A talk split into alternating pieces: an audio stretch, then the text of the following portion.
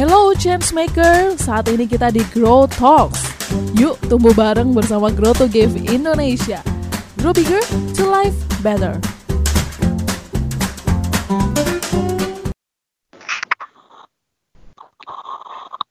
Hai hai hai semuanya. Hai guys. Kembali lagi di Growth Talks dan perkenalkan nama saya Aska. Pada kesempatan kali ini saya akan memandu jalannya podcast Growth Talks ini yang kurang lebih mungkin kita akan cuap-cuap bersama sepanjang 30 menit ke depan.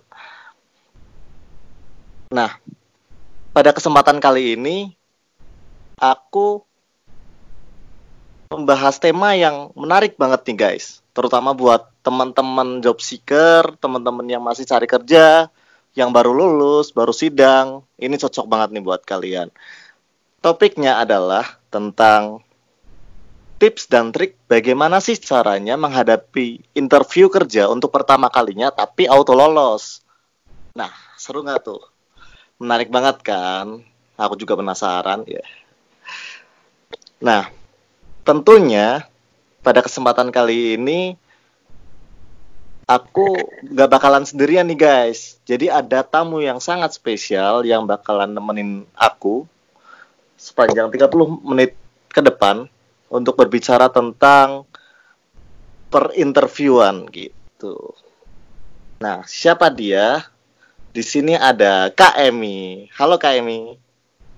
Halo. Nah, sebelumnya kita sebelum apa uh, sebelum kita ngobrol lebih jauh lagi, lebih panjang lagi di tema yang sangat menarik ini, saya akan coba memperkenalkan KMI terlebih dahulu. Nah, siapa itu KMI? Kalau kalian mau lebih kenal deket, bisa klik di LinkedIn misalnya gitu kan, namanya Emi Surya. Nah, KMI ini sekarang sedang aktif menjadi HRD Manager Recruitment and Development di Idea Works, sebuah marketing agency yang berada di Jakarta. Dan juga KMI ini adalah founder dari Female Planner Indonesia. Dan banyak, masih banyak lagi aktivitas-aktivitas yang sedang digeluti sama KMI ini. Pokoknya sibuk banget lah gitu kan. Tapi KMI ini luar biasa banget gitu kan. Bisa memanage segala macam kesibukannya itu dengan sangat-sangat baik. Nah, selain itu, KMI ini juga merupakan project manager dari Indonesian Talent. Sangatlah menarik untuk diulas dan dibahas sebenarnya kalau uh, kita berbicara tentang profil KMI Surya ini. Tapi mungkin kalau misalnya kalian pengen lebih kenal deket dengan KMI bisalah kontak lewat LinkedIn gitu kan atau misalnya cari Instagramnya segala macam. Barangkali barangkali bisa apa namanya ber, berjejaring lewat sana kan nah kita di sini fokus aja tentang podcast yang akan kita bahas ini. Nah sebelumnya aku pengen nanya kabarnya dulu nih Kak, Kak Emi. Kak Emi, gimana kabarnya Kak? Sehat hari ini? Alhamdulillah, walaupun uh, flu ya, karena cukup ya. sehat. Ya, makanya setelah kemarin kan kayaknya apa namanya kondisi tubuh naik turun naik turun kak. Tuh. Ya, apalagi tadi nih kak, tadi banget kan Pak Jokowi mengumumkan masalah virus corona. Kita harus semakin hati-hati. Stay safe kak, apalagi di Jakarta kan. Kalau aku kebetulan buka nggak di- nggak ada di Jakarta ini kak.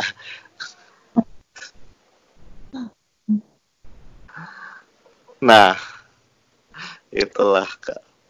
Dan sebelumnya mungkin eh, untuk mengawali diskusi pada hari ini, aku pengen tanya dulu nih kak, gitu kan.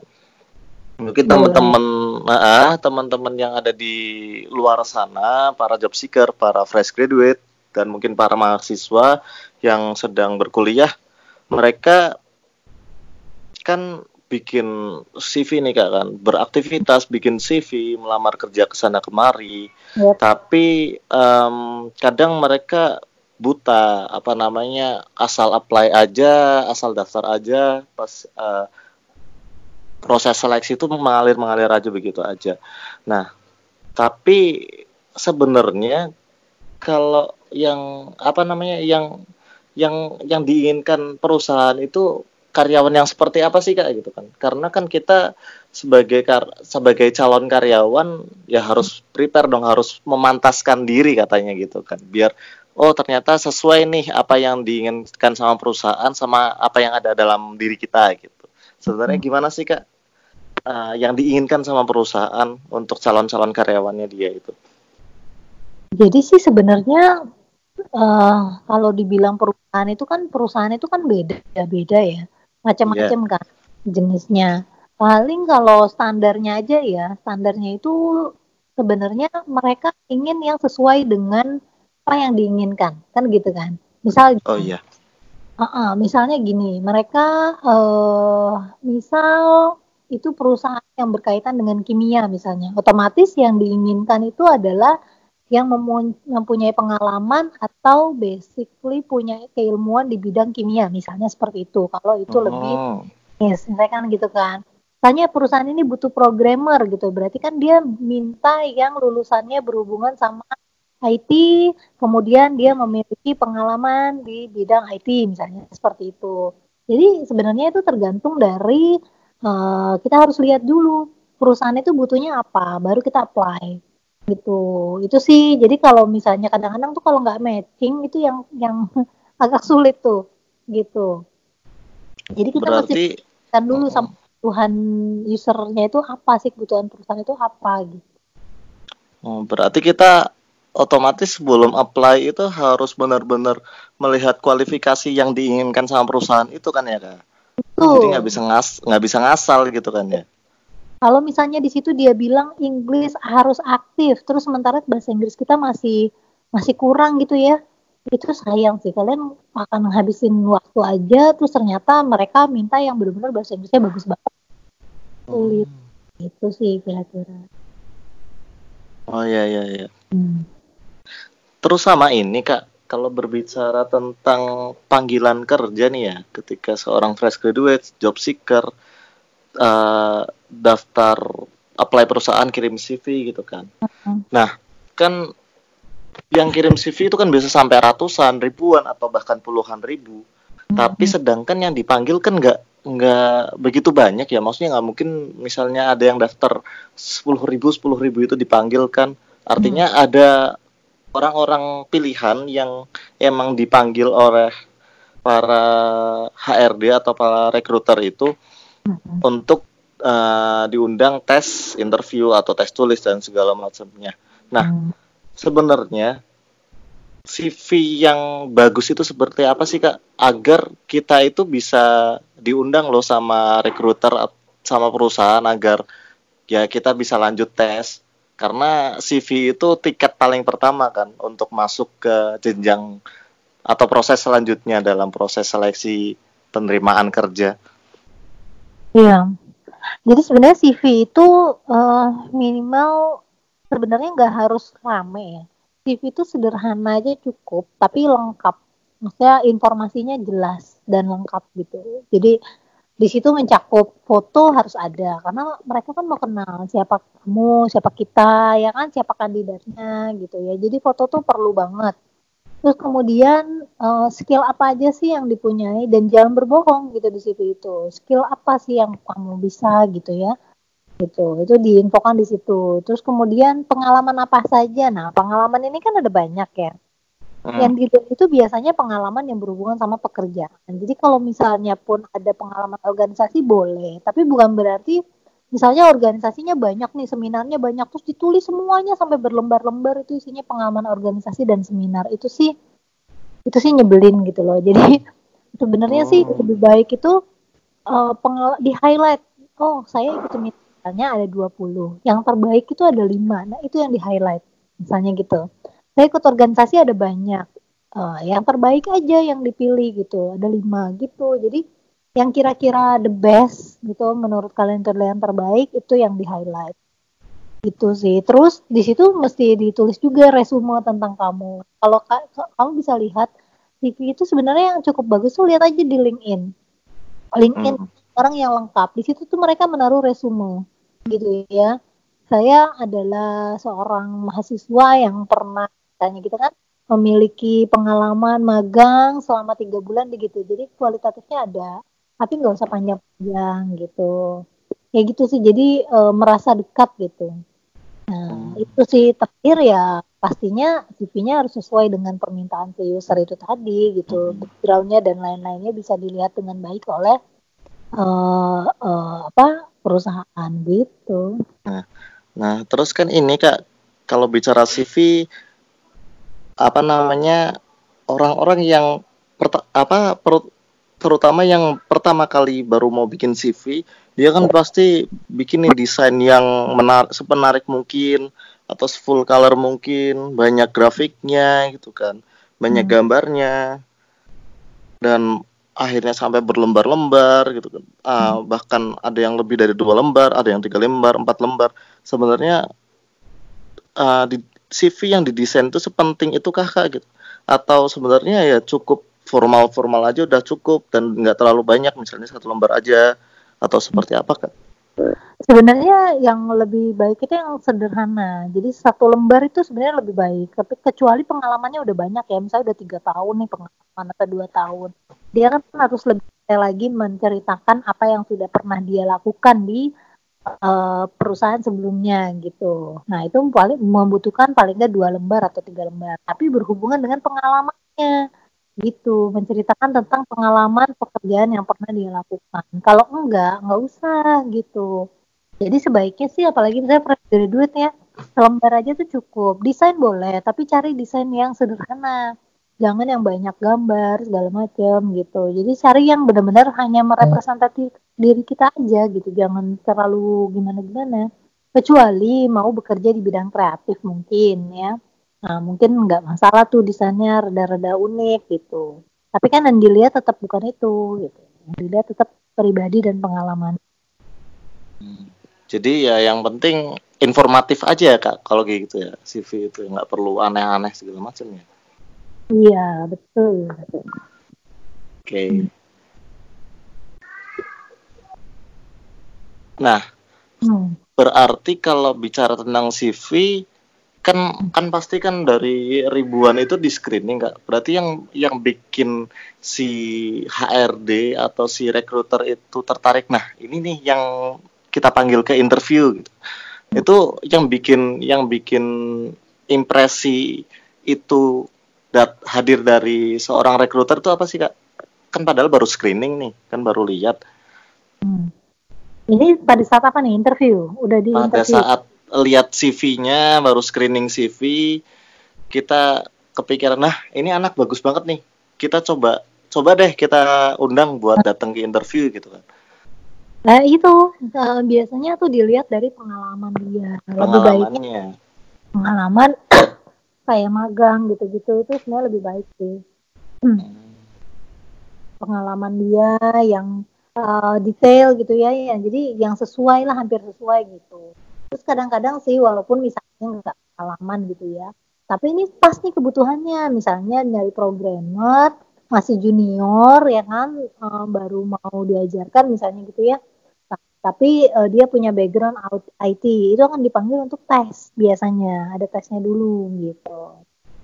Kayaknya gitu sih. Biasanya ya kalau untuk fresh graduate nih. Oh ini fresh graduate bidangnya cocok nih bidangnya sesuai. Terus dia aktif juga di organisasi gitu ya. Apalagi ada pengalaman magang walaupun sebentar. Itu sangat benar oh iya kak. Nah misalnya nih kan kita sudah apa di screening CV ternyata CV kita dianggap menarik akhirnya hmm. kita diundang ke interview interview HRD misalnya. Nah interview kerja. Pertama uh, namanya interview kita baru pertama kali tatap muka sama si recruiter atau sama si user. Sebenarnya gimana sih caranya untuk kita merep apa ya mempresentasikan diri kita dalam arti mungkin dari mulai dari pakaian mulai dari hal-hal yang mungkin menjadi impresi seorang HRD untuk pertama kalinya karena karena ya si pendaftar atau pencari kerja itu kan baru pertama kali datang uh, ke tempatnya HRD atau ke perusahaan. Sebenarnya gimana sih kak caranya mer, apa ya mempresentasikan diri kita? Oke, okay. pertama sih gini, uh, mulai dari dress gitu ya. Gunakan pakaian yang rapi, tapi juga casual. Jadi kalau di zaman kita sekarang tuh biasanya pakainya bisnis casual. Kecuali kalian itu masuk ke area misalnya pemerintahan, berarti kan mungkin lebih lebih formal lagi gitu ya. Nah, tapi paling tidak bisnis casual itu rata-rata perusahaan sekarang seperti itu. Rapi boleh, tapi nggak usah terlalu berlebihan gitu. Terus kalau perempuan make up itu wajib, biar gimana pun uh, apa itu identik gitu loh bahwa perempuan itu harus bisa make up gitu. Jadi pasti lihat bahwa kita rapi, wangi itu secara impresi udah menarik. Yang kedua, kemudian uh, komunikasinya tuh harus baik gitu. Jadi kayak kita senyum, kita sapa gitu. Kemudian kita fokus, kita nggak lihat handphone kan. Nah, hmm. jadi itu lebih lebih menyenangkan gitu. Terus Berarti kemudian harus harus ada ekspresi ya kayak. Iya, gitu. Jadi ekspresinya juga hangat gitu loh. Oh, Pada iya, saat iya, kita iya. call itu uh, dengan uh, Gak tegang. Uh, atau HRD-nya tuh nggak bisa tegang gitu kan asik gitu anggap aja kan semua uh, kita juga kan mau tahu kan tentang perusahaan itu seperti apa gitu terus kemudian yang sebelum sebelum interview itu usahakan teman-teman tuh googling dulu nih perusahaannya apa sih bergerak di bidang apa segala macam jadi ada gambarannya juga sih gitu ada gambaran mengenai tentang perusahaan tersebut gitu jadi begitu ditanya-tanya tuh nggak hampa banget gitu loh ya kan oh iya tahu Oh iya. pas segala macam Nah, tapi pengen tahu nah. lebih Nanti giliran ditanya, kamu tahu nggak tentang perusahaan ini? Dia jawab nggak tahu. Kan lucu ya kayak. Oh iya. hmm, tapi tahu tapi sedikit misalnya itu lebih baik itu sih hmm. Terus ini kak, kan otomatis kan itu kan beri, ah, kalau kita berbicara impresi tadi kan dari pakaian, dari attitude kita, dari ekspresi kita segala macam itu harus dimunculkan lah dari si- yang sisi-sisi positifnya terutama ya. Nah, kalau berbicara ketika proses interview, kan otomatis kita bakal memperkenalkan diri, siapa diri kita dan segala macam. Sebenarnya se apa ya bagaimana sih cara memperkenalkan diri yang baik gitu kak? Karena kan uh, si recruiter atau yang apa namanya yang interview kita sebenarnya kan mereka udah pegang CV kita juga. Mereka udah baca CV kita juga tapi kita tetap disuruh memperkenalkan diri. Nah sebenarnya gimana sih caranya inter apa namanya memperkenalkan diri tapi yang yang nggak terlalu bertele-tele tapi cukup ngena gitu loh buat si recruiter jadi sebenarnya begini kalau biar gimana pun mau HRD baca CV HRD itu baca CV ribuan kan. Jadi Iya. kadang-kadang mau itu udah lupa ini yang mana ya? gitu. Jadi penting banget tetap penting yang namanya memperkenalkan diri walaupun CV-nya udah dipegang sama HRD-nya gitu. Karena mereka pengen tahu tentang kita kan. Kita kan nggak kenal kan. HRD itu nggak kenal siapa anda gitu kan siapa Mm-mm. kita jadi mereka diminta untuk memperkenalkan diri. Nah perkenalkan diri itu sebenarnya sederhana tapi usahakan tuh lengkap gitu. Jadi ada orang tuh yang kayak gini. Pernah tuh saya kejadian saya tanya dong coba kamu eh, saya pengen tahu lebih dalam tentang kamu. Terus dia tanya iya nama saya ini saya lahir di sini kemudian saya anak kedua dari berapa misalnya gitu. Udah selesai. Terpaksa ditanya lagi kan. Oh iya terus ini nah, misalnya saya tanya lagi eh, hobinya apa hobinya ini. Jadi ditanya baru jawab gitu. Sebenarnya sih nggak begitu. Perkenalan diri itu lengkap. Misalnya iya anda siapa? Anda di sini mungkin bekerja eh, jadi lebih lengkap aja gitu. Jadi kita semakin mengenal kan. Misalnya di sini Hmm. Oh, Anda eh, lulusan mana, ya kan? Berapa bersaudara, misalnya gitu kan? Eh, tinggal di daerah mana, terus kemudian memiliki pengalaman apa saja, ya kan? Terus yang udah dilakukan selama ini itu apa, gitu. Jadi eh, banyak, jadi semakin dekat gitu dengan si HR gitu sih. Itu kalau perkenalan gitu sih memang sebaiknya tetap lengkap. Gitu. Oh ya ya ya iya sih yang namanya juga yang daftar ribuan gitu kecuali yang daftar cuma satu apal ya Iya. Nah, selanjutnya nih Kak, perihal apa namanya pendaftaran juga. Kan kita datang dari satu universitas, kadang di jurusan tertentu, tapi kadang pula kita kayak kadang tertarik apa namanya ada satu orang dia jurusan IT misalnya tapi dia kok tertarik ke HRD misalnya atau dia jurusan apa tapi tertarik di posisi yang tidak dia minati. Sebenarnya itu masalahnya nggak sih kak? Yang apa namanya? Dia mendaftar ke posisi yang nggak spesifik untuk jurusan dia. Dia tapi dia hmm. tertarik untuk ke sana. Uh, ini nanti hmm.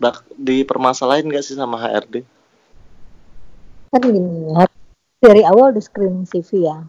Pada saat screening CV itu biasanya memang dilihat yang sesuai dengan jurusannya.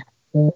itu biasanya gitu jadi uh, itu screening udah duluan screening CV. Jadi kalau misalnya kamu tiba-tiba IT terus uh, tiba-tiba ngelamar ke HR gitu ya.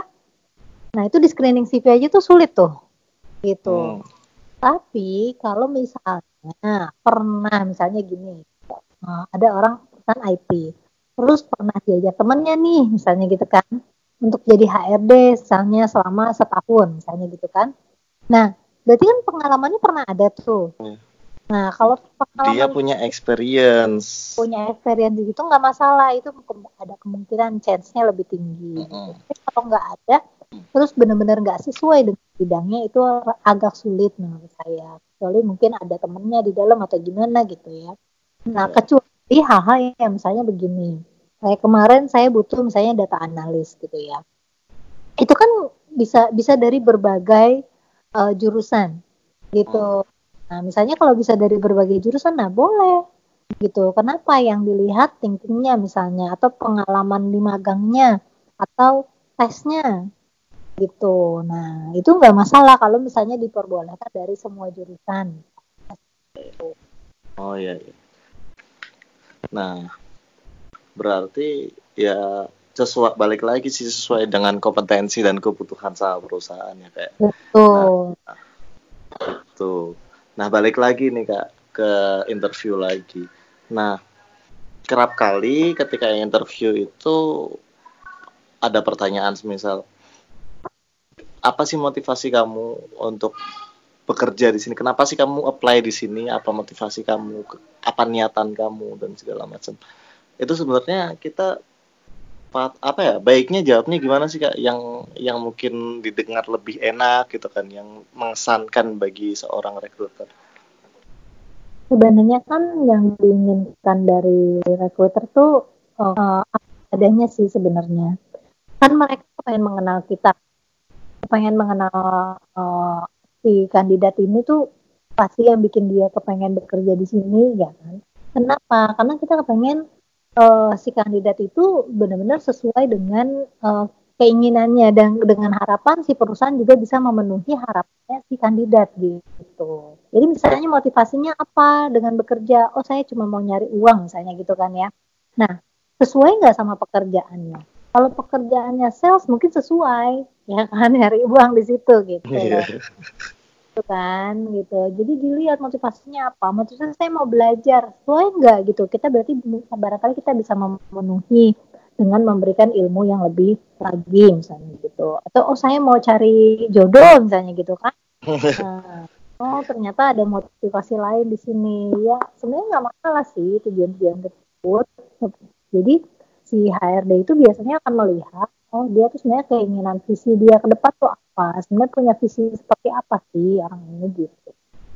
Jadi uh, apa adanya aja gitu. Tujuan ya itu dalam bekerja tuh seperti apa gitu. Apa? Apa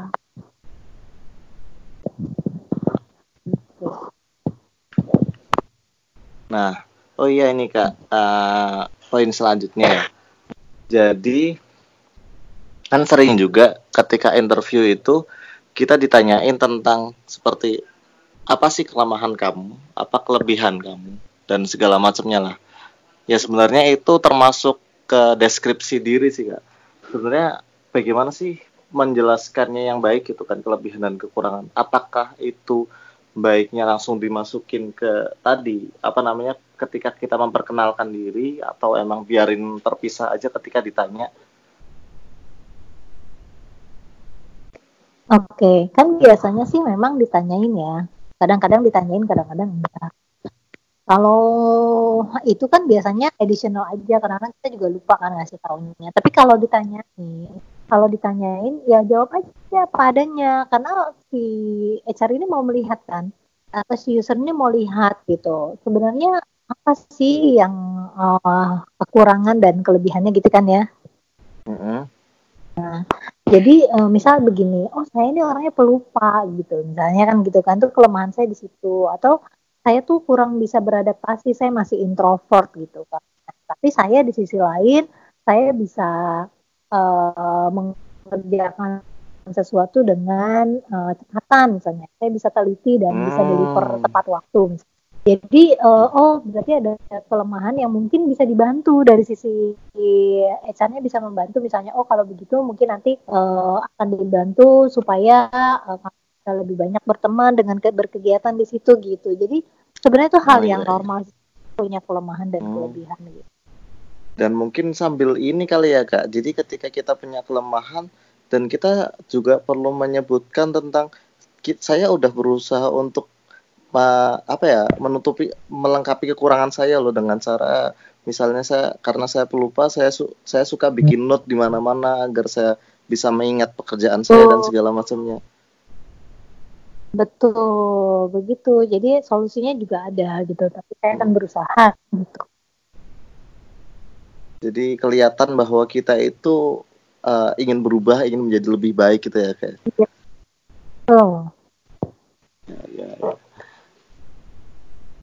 Ter terus ini kak berbicara tentang interview lagi kan setelah hmm. mungkin kita ditanyai tentang personality kita tentang diri kita segala macam nanti kita juga kita kan tentunya juga ditanyai tentang leadership experience misalnya kan atau uh, apa namanya organizational organizational experience kayak kegiatan-kegiatan kita uh, berorganisasi di mana atau kadang ikut training seminar di mana. Kadang ada yang training seminar yang emang related banget sama jurusan kita. Misalnya katakanlah kita jurusan arsitektur ada training terkait arsitektur. Tapi ada juga yang seminar-seminar dan training yang emang nggak relate. Kayak misalnya oh uh, seminar tentang penghijauan lingkungan atau misalnya seminar tentang zero waste dan segala macamnya. Sebenarnya gimana sih kak uh, yang ap, apa aja yang perlu kita sampaikan ketika interview atau yang ya yang perlu kita highlight lah hmm. Oke, okay, jadi kalau pengalaman-pengalaman itu boleh aja kita sampaikan. Tapi yang saya, saya bilang tadi, kalau ternyata banyak banget, highlight aja beberapa yang the best gitu. Gak harus semuanya kan, gitu. Highlight beberapa yang bagus dan menceritakan yang terbaik dari semua organisasi. Misalnya yang pernah saya jalanin adalah saya pernah menjadi ketua di mana. Atau mungkin nggak jadi ketua saya pernah jadi anggota tapi cukup berkontribusi di situ gitu. Misalnya hmm. seperti itu. Jadi nggak harus semuanya diceritakan juga sih. Tapi uh, boleh diinformasikan yang ter yang terbaik gitu. Kenapa uh, tetap harus diceritakan supaya semakin kenal gitu. Si usernya hmm. tuh semakin mengenal kandidatnya ini uh, oh ternyata misalnya dia tipikal pengikut tapi dia bisa membantu dengan sangat baik gitu otomatis kan kita nggak maksudnya ada orang yang nyarinya leaders tapi nggak ada juga yang nggak perlu leaders tapi dia bisa deliver oh, dengan iya, baik iya, iya. misalnya itu gitu tapi sertifikat-sertifikat itu perlu nggak sih kak? Maksudnya kayak kita ikut seminar ini, training ini, pelatihan ini, itu gitu. Maksudnya kita perlu hmm. submit juga bersama berkas? Hmm. Kalau untuk datang ya, misalnya kita udah ketemu nih kan berarti kan. Mm-hmm. Saya rasa sih nggak perlu ya yang ya paling penting adalah CV gitu kan. Uh, itu aja dulu. Nanti kalau misalnya udah masuk baru biasa diminta berkas-berkas. Ya, oh, yang penting ditulis. Iya, iya. itu seminar apa aja yang kita pernah dapatkan. Nah, kalau suatu hari ditanya, uh, kita harus bisa kasih lihat sertifikatnya. Gitu. Oh, Kecuali iya. sertifikasi ya, misal sertifikasi yang misalnya dari BNSP, hmm. gitu, yang benar-benar sifatnya itu benar-benar bisa mendukung pekerjaan gitu, itu nggak apa-apa. Oh, iya. iya. Jadi ya emang balik lagi sih kayak seperlunya. Jadi emang apa yang perlu di highlight itu yang di highlight sesuai dengan iya. pekerjaan yeah. yang kita apply. Nah, lanjut nih kak, ada beberapa problem mungkin di luar sana ketika seorang mahasiswa katakanlah dia baru lulus, tapi sebenarnya dia punya uh, pekerjaan sambilan loh dalam arti kayak seperti dia punya usaha bikin jualan entah online shop atau dia bikin uh, apa namanya uh, suatu produk yang emang dia ciptakan sendiri tapi hmm. dia juga pengen kerja di perusahaan nih kak nah hmm. sebenarnya penting nggak sih kalau misalnya uh, apa ya kita penting seberapa penting kita perlu mencantumkan uh, aktivitas kita ya dalam arti memiliki usaha sampingan itu di CV atau seberapa penting kita menyampaikan hal itu di interview kita punya uh, usaha sampingan di sini nih gitu. Atau gitu. Oke, jadi gini. Sebenarnya sih itu nggak masalah ya. Itu normal karena sekarang hampir semua punya bisnis sampingan. Itu normal. Uh, tapi uh, perlu diinformasikan bahwa misalnya uh, saat itu udah nggak terlalu banyak jalan bisnis itu gitu. Karena mau bekerja gitu loh. jangan sampai jangan sampai uh, si apa namanya si HRD itu berpikiran bahwa nanti mengganggu aktivitas pekerjaan gitu misalnya. Kayak gini pengalaman saya itu pernah ada influencer gitu ya. Influencer mau bekerja jadi dia bilang kalau dia tuh influencer. Sebenarnya kan cukup lumayan penghasilannya sebagai influencer. Saya tanya, benar mau bekerja di sini gitu ya? Terus dia bilang iya benar. Kemudian tapi sebagai influencer kita nggak masalah dong kalau misalnya mengerjakannya itu di luar jam kerja, saya gitu ya. Itu nggak hmm, masalah. Hmm, yeah. Kan itu iya segala macam gitu. Tapi perusahaan itu hanya akan mewanti-wanti dalam artian uh, jangan ada pekerjaan di dalam hari kerja ya maksudnya jadi nggak ada buat bolos atau gimana ya, untuk mengerjakan pekerjaan sambilannya itu yang dikhawatir kalau dia bisa berkomitmen nggak masalah gitu sih walaupun pada kenyataannya begitu jalan komitmennya tuh kurang bisa dijaga gitu. jadi banyak izin segala macam nah itu akan sangat akan sangat mempengaruhi gitu sih jadi kalau hmm. seandainya ini uh, kemudian direkrut, kemudian udah masuk ke perusahaan tersebut ya harus bisa menunjukkan profesionalitasnya gitu bahwa mengerjakan uh, sampilannya itu benar-benar di luar waktu bekerja. Nah, itu sih lebih baik gitu. Tapi bagaimana sih Kak eh, caranya agar kita bisa menepis pikiran dari perusahaan yang bakal ngerekrut kita itu pikiran-pikiran yang kayak gini sih Kak. Ah, ini ini anak bakal bakal nggak loyal nih karena kan dia bakalan cabut juga karena dia punya kerjaan yang lain gitu atau ada pikiran bahwa Allah dia kan punya kerjaan sampingan bakal nggak becus nih kerjanya gitu bagaimana sih cara caranya agar nggak apa ya meyakinkan si interviewer ini bahwa meskipun kita punya kerjaan sampingan kita nggak bak kita tetap profesional loh kita nggak bakalan mengganggu pekerjaan kita di iya. perusahaan. Ya, makanya perlu diceritakan. Jadi misalnya kayak gini, ya uh, saya punya pekerjaan sampingan tapi sekarang sudah ada yang handle misalnya gitu. Kan jadi udah tahu tuh ya. Hmm. kayak gitu atau misalnya saya uh, saya punya pekerjaan sampingan tapi saya hanya mengerjakan itu di hari Sabtu Minggu gitu loh. Jadi jelas gitu. Uh, jadi uh, si terbuka aja gitu ya. Hmm, gitu tapi tetap itu penting gak sih kak disampaikan di CV kita punya sampingan apa gitu maksudnya dalam arti self employed kita ini gitu kan atau disampaikan di interview aja tergantung. Kalau kalian belum punya pengalaman, mungkin itu jadi hal yang baik gitu. Tapi kalau kalian udah punya pengalaman bekerja, kalau itu hanya sampingan yang maksudnya ya jarang-jarang dikerjakan sih nggak perlu ya gitu. Tapi kecuali sampingannya itu udah benar-benar cukup bikin kalian bisa manajerial dari itu gitu ya udah bisa uh, mendapatkan pengalaman dari bisnis itu itu boleh diinfokan. Hmm. karena kan itu pengalaman bekerja walaupun itu bekerja sendiri oh iya iya iya. Ya kayak selebgram gitu sih ya kak. Termasuk ya Iya termasuk. Hmm. Terus ini kak, saya pernah dulu dapat cerita seperti ini. Ket, uh, ketika kamu daftar uh, ke perusahaan, interview, kan kita harus memakai itu dress business casual dan segala macamnya. Tapi ada beberapa perusahaan yang cukup sensitif terhadap warna misalnya.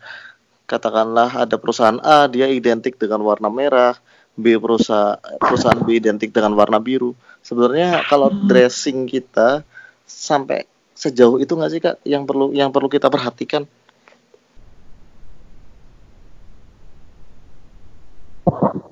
Oh ini ngomongin soal berpakaian ya? Iya.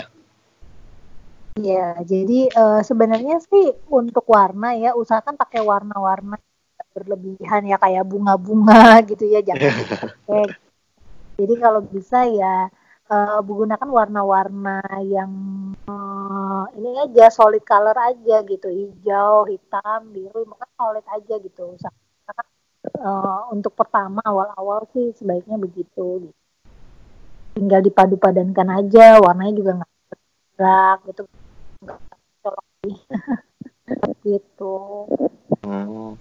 kalau ini kak uh, body language ketika interview harus seperti apa sih kak maksudnya bagaimana cara kita bersikap hmm. ketika di hadapan interviewer itu secara body language-nya sebenarnya body language itu sih simple ya yang paling penting yang paling penting itu adalah dia senyum ya karena kita hmm, iya. mengharapkan yeah. orang juga kan ramah gitu jadi body language itu saat ini sih yang paling penting itu dinilai dari kepribadiannya gitu. Pada saat dia hmm. senyum, bersamaan kan gitu kan. Terus kemudian menyapa gitu. Terus yeah. kemudian uh, apa namanya uh, berkomunikasi dengan baik itu sih udah cukup baik ya. Hmm. Kalau sampai kayak tangan apa ketika duduk itu tangannya harus di atas meja atau di paha atau segala macamnya kak Iya, kalau dulu sih mungkin kan katanya kan kalau bisa jangan di atas meja misalnya gitu ya di Tapi sebenarnya nggak apa-apa gitu. Oh, nggak apa-apa. Nggak detail itu juga gitu sih. Karena ya orang kan nggak nggak terlalu memperhatikan sih kecuali ya itu tadi akan yeah. jadi pusat perhatian kalau baju yang berlebihan ya kayak gitu atau make makeup yang berlebihan misalnya atau bahkan nggak makeup juga maksudnya itu yang yang akan jadi mendistract semuanya sih gitu. Tapi kalau kitanya juga uh, udah udah asik gitu ya percaya diri dan dan ramah itu sih nggak terlalu dipikirkan sih yang lain-lainnya gitu. Nggak masalah ya kak. Hmm menarik menarik. Sama ini kak ada ya termasuk beberapa pertanyaan terakhir kayak semacam ada pikiran dari interviewer ah anak ini kayaknya bakal pindah-pindah nih tipikal yang kutu loncat gitu kan. Dia nggak bakalan lama bekerja di sini gitu. Nah gimana sih cara caranya kita meyakinkan interviewer itu bahwa kita itu kita itu nggak seperti itu? Atau bah atau ketika kita ditanya seberapa lama sih kamu bakal di sini? gitu kan.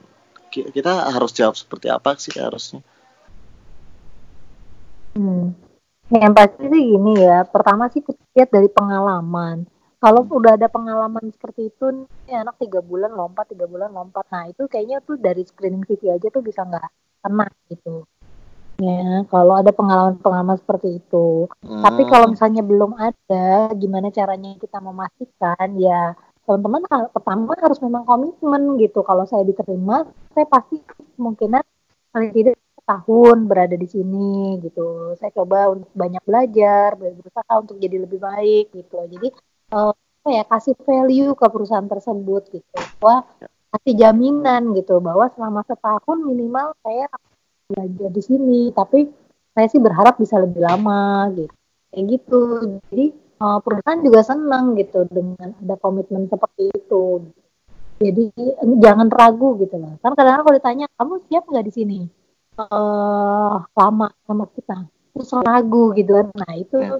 itu yang belum di situ gitu. ya, karena memang karena kalau kita bekerja itu usahakan tuh minimal itu dua tahun gitu. hmm. baru ragu soalnya kan kadang ini kak ada kalau ditanyain kayak gitu kan kita kepikirannya kan kita belum tahu perusahaan ini gimana maksudnya kita belum tahu dari dalam ternyata kalau misalnya nggak enak atau kita nggak cocok kita udah terlanjur bilang dua tahun nih dia di note dua tahun. Gimana dong? Nah kadang ada pikiran seperti itu. Ya nggak apa-apa. Kita kan bisa bilang nah, saya juga coba mempelajari di sini tapi berusaha untuk gitu lah apa menjanjikan hmm. untuk berusaha bisa mungkin uh, saya stay gitu. Karena memang hmm. saya ingin banyak berkontribusi di sini gitu. Nanti kan tinggal lihat di lapangannya kan. Yang jadi kesalahan adalah anak milenial zaman sekarang nih ya kadang-kadang hmm. tuh oke okay, bilang oke okay, tapi pada kenyataannya sebenarnya sih bukan karena perusahaannya nggak bagus atau apa memang itu bosan misalnya gitu yeah. kan hal bosan atau mungkin kepengen coba yang lain lagi gitu padahal baru enam bulan atau baru tiga bulan nah kayak gitu sih yang salah jadi hmm. kayak hmm. yang namanya bekerja itu kan pasti banyak intrik ya banyak masalahnya yeah. kalau dia terus sebentar aja dia nggak bertahan. Nah perusahaan akan berpikir gimana kamu nanti bekerja di tempat lain yang lebih baik gitu. Jadi biar gimana pun kita yeah. berusaha. Kecuali nggak digaji ya. Nah itu itu ya udah cerita lain kayaknya kayak. Ya baik.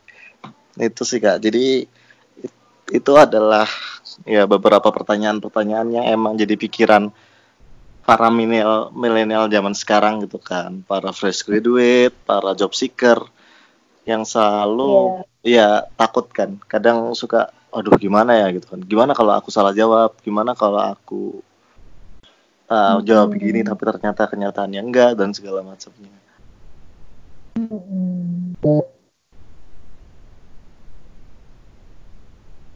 Halo nah, gimana? Halo iya hmm.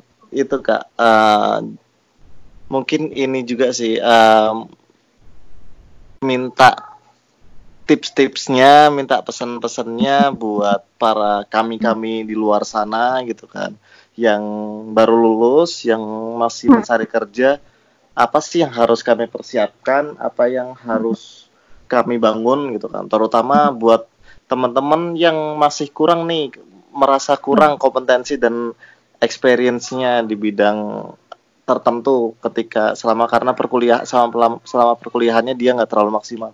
Pesannya apa sih ya buat kami-kami yang ada di luar sana itu? Kalau tips dari saya begini ya.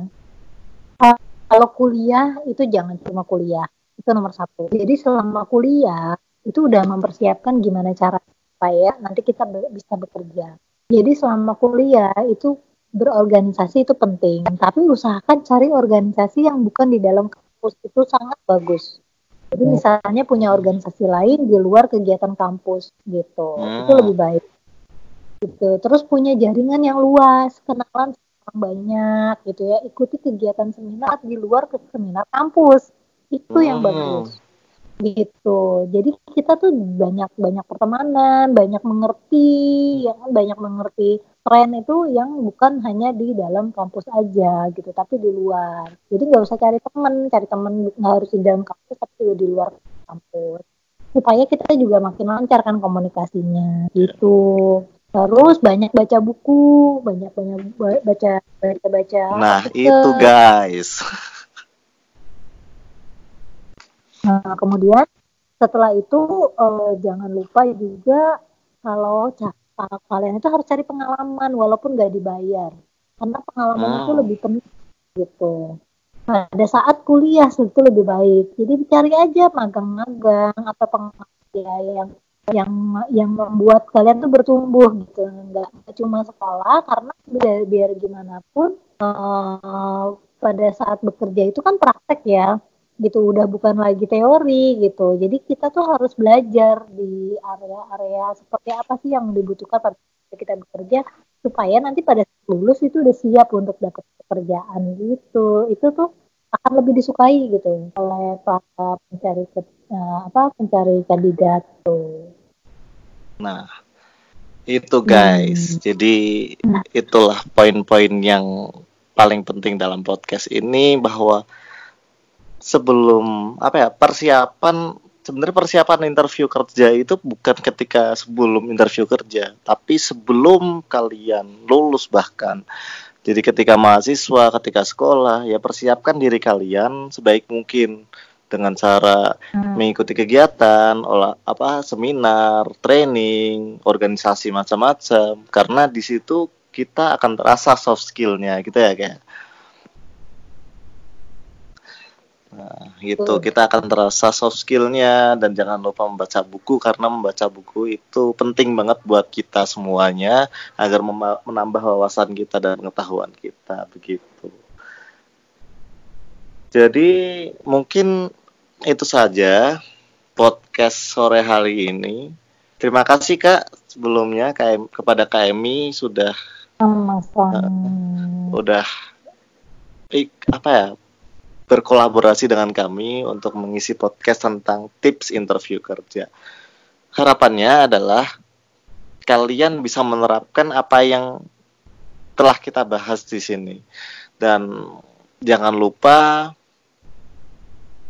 infokan atau share ilmu yang kalian dapat di sini ke teman-teman kalian agar ilmunya bisa lebih bermanfaat lagi dan banyak orang yang terdampak dari podcast ini mungkin cukup sekian dari saya. Uh, saya Aska undur diri. Terima kasih atas perhatiannya and see you next time and stay classy. Thank you Kak. See you. Uh, see you.